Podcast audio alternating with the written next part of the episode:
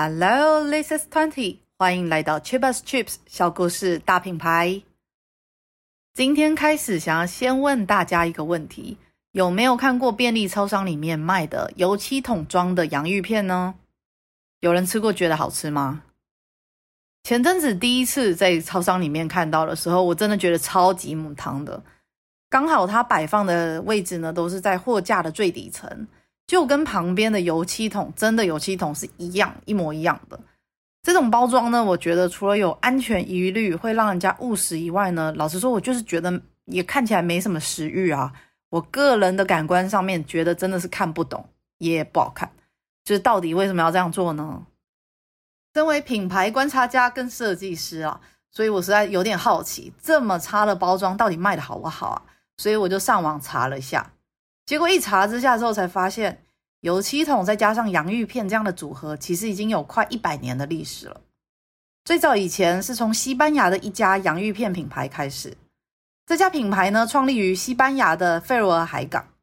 那时候啊，就是有一位水手非常的爱吃洋芋片。尤其是在他出海航海的时候，都还是很想要吃。那不过当时呢，在那个时候时空背景下，也没有什么真空保鲜盒啊，在海洋的潮湿环境之下，洋芋片总是很快速的就会变质、受潮软掉。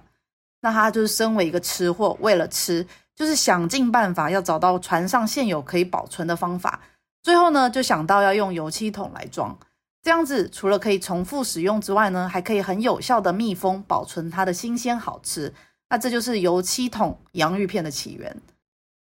这款源自西班牙海港的油漆桶洋芋片始祖，除了包装上面很讲究以外，可以保持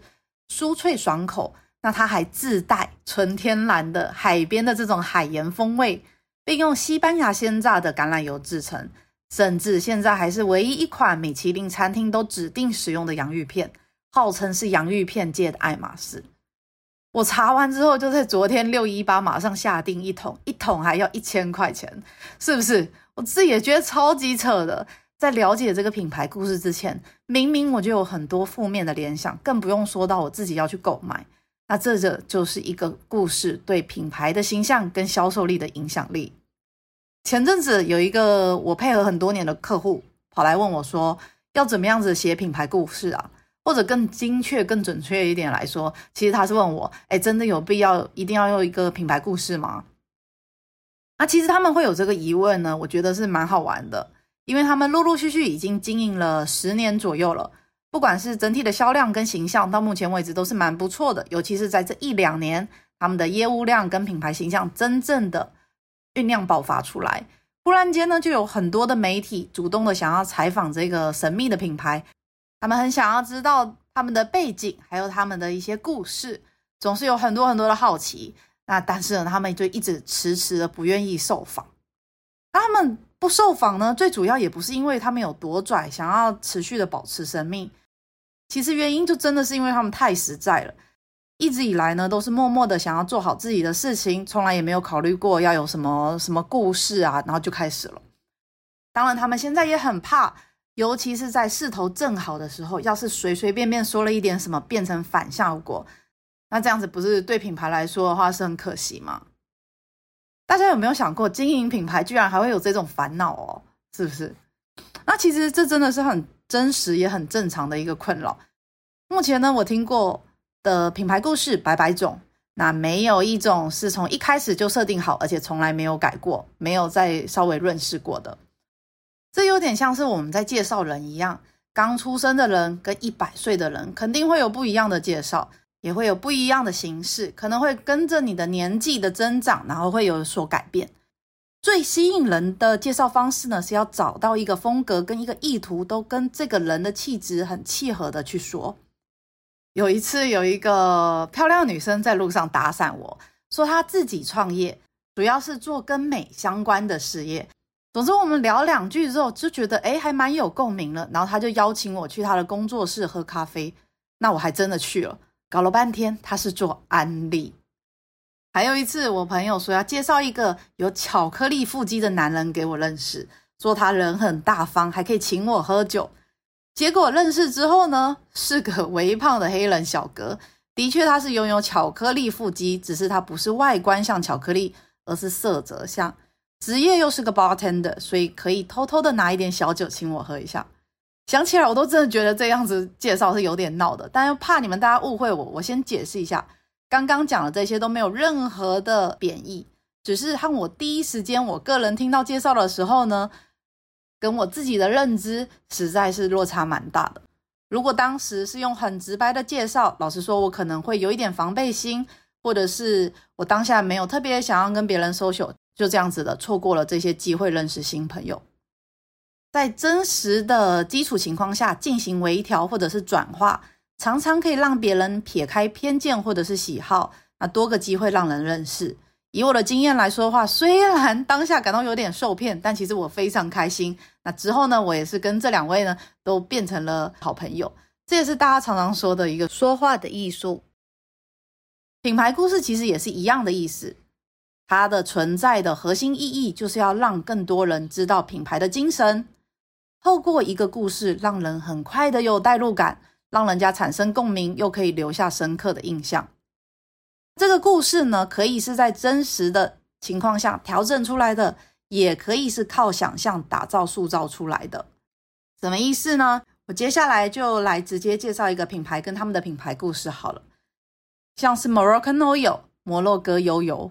如果你跟我一样是长头发，常常染头发啊、做造型、烫头发，发质就是严重受损、很干燥，那你可能知道这一款非常经典的发油，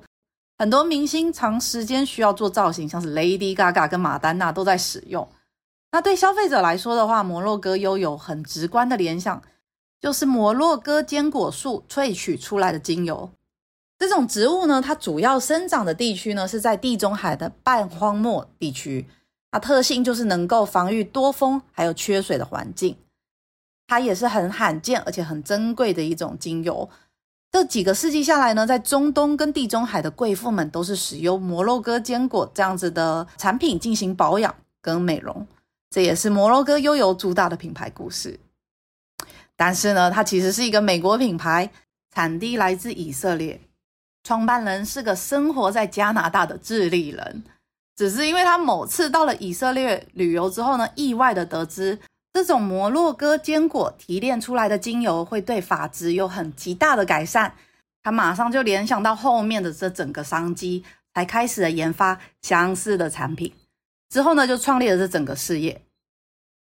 是不是蛮有趣的？就是一个故事呢，可以很快速的改变你的印象，也可以更快的促使大家去购买。以数据来看的话呢，现在的消费者，尤其是年轻的消费者来说的话，他们更喜欢主动的去选择他们喜欢的东西，而不是被推销的这些产品。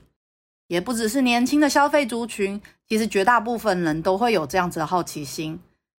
品牌要做的呢，就是要满足所有的人的好奇心，让他们选择来发掘你的故事，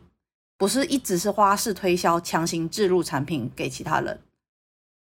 那我突然想到要问大家一下，还有人记得做品牌最重要的是什么事情吗？这么重要的事情，今天这集我还是要再重复再说一遍。做品牌最重要的事情，就是要创造一个一致的美好的印象。现在大家都会常说，最重要的事情就是要讲三遍。其实像是大型的顾问公司，类似像是麦肯锡这类型的研究机构，都有研究过，重要的事情要让人记住的话。要重复的次数远远不止三遍，至少要讲十几遍才能够让人家记住，而且是要不同面向的一直讲、一直讲、一直讲，那这样子最终才会让人家记住。一个有温度的故事就可以很快速的引起大家的注意，认识你之后，然后最终记住你，这也是公司向顾客传达品牌形象最有效的途径之一。如果你想要创造你的品牌故事的话呢，那我觉得我可以提供三个面向让你来去做发想，分别是第一个背景动机，第二个角色心境，第三个也就是最重要的你的最终的使命感。这也是电影很常见来去使用的一个脚本架构。第一阶段呢，就是前期呢会需要的是铺陈，第二阶段呢就是会有冲突。某个角色为了要达成某一个目的，然后会遇上各种的困难跟难关，还有挑战。最后一阶段呢，就是解决。换到品牌里面来说的话，第一个背景动机可以是你遇到的问题，或者是你的契机；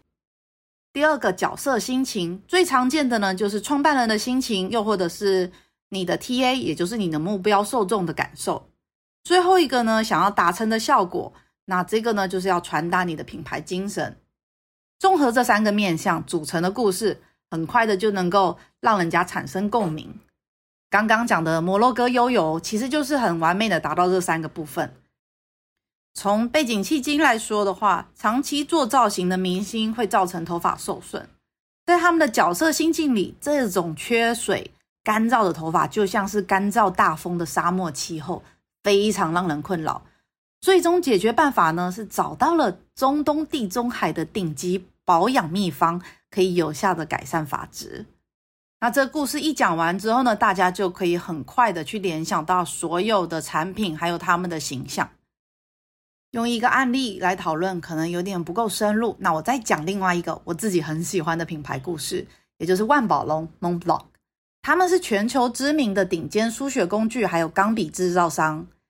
从他们的品牌名称里面，你就可以知道，他们很直接的是使用了欧洲的阿尔卑斯山山脉最高峰百老峰 Mont Blanc 来去命名的。他们的品牌创立就是希望在书写工具上面勇于突破工艺，追求极致，就像是征服欧洲最高峰的那种冒险精神一样。刚刚这样子一下子的介绍，就把他们的品牌创立背景、钻研的工艺，还有想要表达的精神。一下子全部就串起来了，一个简短的描述，再搭配上他们的品牌 logo，也就是六角白星的那种标志。那这个标志呢，其实也就是象征白朗峰山顶上面俯瞰之后呈现的那个积雪融雪的那个画面，是不是一下子所有的想象全部都变得非常的具体又很鲜明？这个就是品牌故事里面最有渲染力的地方了。那品牌故事讲起来就是很难定义，其实就你也不要想的这么困难，可以直接的简化变成叫做故事。那既然它叫做故事呢，也就是说它可以被包装润饰，用不同的话术去表达。那也因为它叫做故事，它就不是历史，所以不需要完完全全百分之百照着历史发展去描述出来。但它当然也不能够只是故事，它还需要表达出品牌的价值，本着品牌的核心精神去做才可以。这个界限呢，有的时候真的是很难拿捏呢。像是之前有一个反面案例，也就是吴老国的案例，他们的品牌故事呢是建构在虚构的日本吴老奶奶的故事之上。虽然初期的时候呢，很快的就帮他们的品牌增加了很多魅力，直接做出差异化。可是去掉行销跟包装之后呢，其实就是没有多少真实的元素。当被人拆穿的时候呢，这故事就直接变成了事故。那现在大家也都知道，人设翻车跟崩塌，有的时候真的是一瞬间的事情。当消费者感到被背叛的时候呢，就会直接的抵制，或者是流失掉所有的人群。所以建议大家一定要以事实基础，还有实际经营的动力去做发想，不要为了营造这个气氛呢，硬去虚构编造一个故事出来。回到回答我客户的问题，到底有没有必要一定要有一个品牌故事吗？我觉得品牌故事当然是有它存在的必要性，而且它本身也是一直存在的，只是看你怎么去表达。现在正是大家好奇你、想要发掘你的时候，千万不要错过这个机会。总结：一段品牌故事要基于事实去润饰，里面的内容要包含背景动机、目标受众，还有最终的使命感。最常见的架构是针对你的 TA 目标受众，也就是让谁看见，使用黄金圈理论。这里面会有 Why 为什么开始，How 为什么你比别人特别，What 你的风格是什么，你是怎么样子执行去做的。最终呢，还可以加上一个 Wish 你的愿景跟期待，这样子呢就可以很快速的让人理解你的品牌价值跟你的初衷，加深消费者对你的认知，最终也就产生了吸引力。以上，今天就先这样吧，拜。